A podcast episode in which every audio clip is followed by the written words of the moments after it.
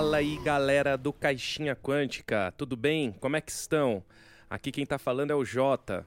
E hoje o programa Jogada de Mestre está chegando na sua segunda edição. Não, não vou falar centésima, é segunda mesmo, mas espero que a gente chegue lá, né?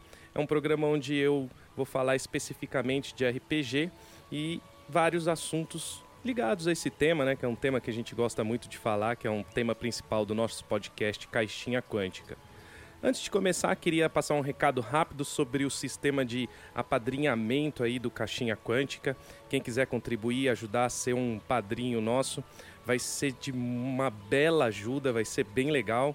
A gente está no apoia.c barra caixinha quântica e padrim.com.br barra caixinha quântica. E ali a gente tem um nível que é bem barato, bem baixo, que seria de dois reais por mês. Ajudaria muito a gente por um valor aí bem simbólico, bem baixo, né? Mais barato que uma água. Beleza, é isso aí. Quem quiser falar com a gente, mandar e-mail seria contato@caixinhaquantica.com.br. Chega de recados, vamos entrar aí no assunto. Queria aproveitar para falar da hype que está sendo aí do Pathfinder 2, financiamento coletivo encerrado com sucesso pela New Order aí. E vamos falar um pouco hoje de proficiências e até fazer uma comparação breve e rápida com o Dungeons and Dragons quinta edição. Então a gente tem ali no Pathfinder 2 um sistema de proficiência, de cálculo de proficiência, bem diferente do que tinha no, na primeira edição do jogo e também veio bem diferente do que comparando ali com o Dungeons and Dragons, né, o D&D, nosso D&D quinta edição, muito querido também. É, no D&D ele tem aquela Bounded Accuracy, que foi um, um, uma sacada muito boa, muito legal. Eu particularmente gosto bastante, onde a gente tem um equilíbrio é, muito cuidadoso dentro do jogo. Seria traduzindo Bounded Accuracy, talvez a curacidade, limite de acuracidade, alguma coisa assim, né?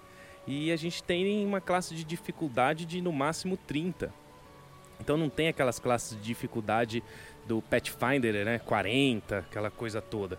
E os pontos de proficiência, os bônus, na verdade, de proficiência, eles vão sair de mais dois ali nos primeiros níveis do personagem, até mais seis nos últimos níveis. Então a gente tem um, um, um range aí de mais dois até mais seis. Alguns exemplos é que se pode ter essa classe de dificuldade, né? As, é, CD, ou, ou, ou DC em inglês, né, Difficulty Class, de 5 até 30. Então 5, 10, 15, 20, 25, 30. 5 seria muito fácil. Você pode atingir um objeto inanimado. 10 fácil. É, atingir um, um animal, um texugo. 15 já vai médio, você pode quebrar uma porta. 20 já é mais, mais difícil ali, né?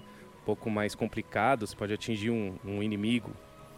É, 25 muito difícil, já é para atingir aquele velho e bom tarrasque. Você vê aí, tá vendo? É, 25, né? Não é, não é tão alto quanto era nas edições anteriores, mas dentro desse bound de accuracy já fica mais difícil.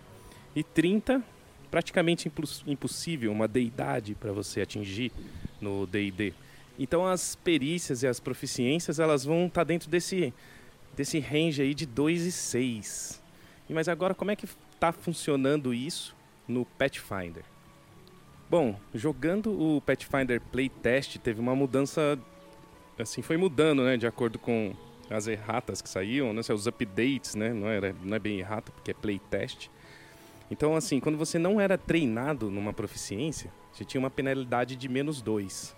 E sempre adicionava o seu nível, né? Então você, nível 1, você adicionava o seu nível, aí não é treinado menos 2, ficava menos 1 um a penalidade.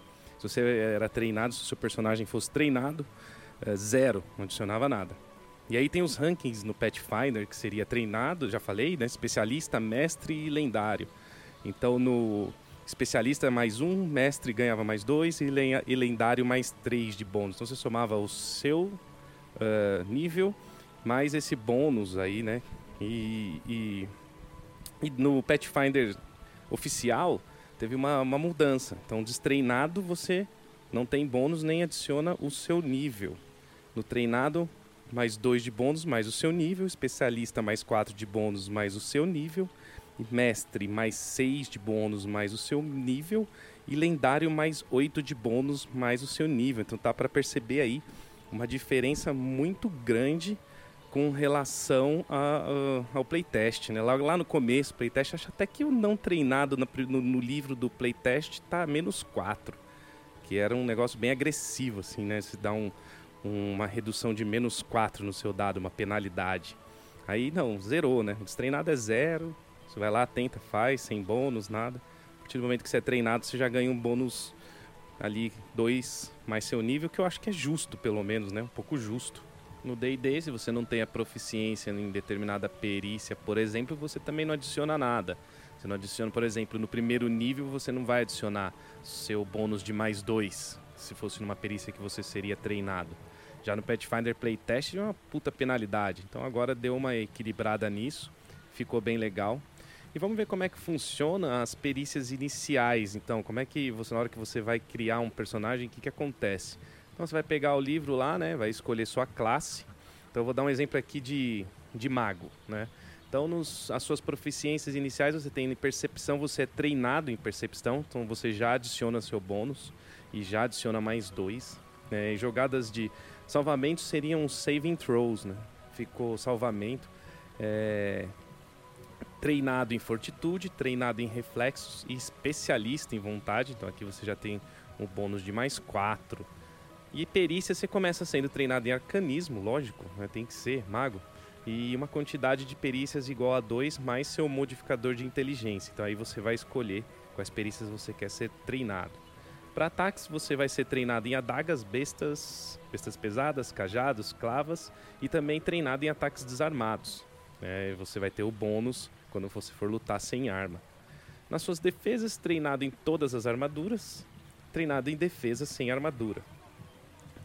Para magia, treinado em ataques de magias arcanas e treinado em classes de dificuldades de magias arcanas. É que o Pathfinder tem a classe de dificuldade para tudo. Você vai ter a classe de dificuldade da sua classe, classe de dificuldade das suas perícias, percepção que está fora né, ali do, do escopo de perícias e por assim vai. Né? Então estou achando aí, até agora que eu estou lendo, ainda não, não joguei, mas já estou tentando montar uma mesa aí porque até peguei um pouco depois ele no financiamento coletivo, então estou lendo aí 640 páginas. Então vai funcionar assim, ó, você vai jogar um D20 mais o modificador de atributo correspondente, né? se você for fazer um ataque vai ser força, por exemplo, mais a proficiência, que é esse cálculo que eu falei, de dependendo de se você está mestre, se você está expert, se você está treinado, mais bônus de circunstância, que pode estar acontecendo no jogo, aí alguma magia, alguma coisa, mais bônus de item e mais bônus condicional. Então tem esse cálculo aí para você fazer essa aplicação. Parece que é muita coisa, assim, mas não é não, não, não é tão difícil de calcular, o jogo é intuitivo, o jogo tá fácil assim de, de entender as regras, então tá bem legal, né? Então essa é a grande diferença é, do Pathfinder na, na questão das proficiências para o D&D. Né? Ah, e também dá para aumentar, né? Você, de acordo com o nível que você vai chegando aí com o personagem, você passa de expert para mestre, você passa de mestre para lendário, como se você tivesse é, aprendendo melhor aquela perícia, treinando melhor. Então fica um, um negócio bem legal assim de, de fazer, né?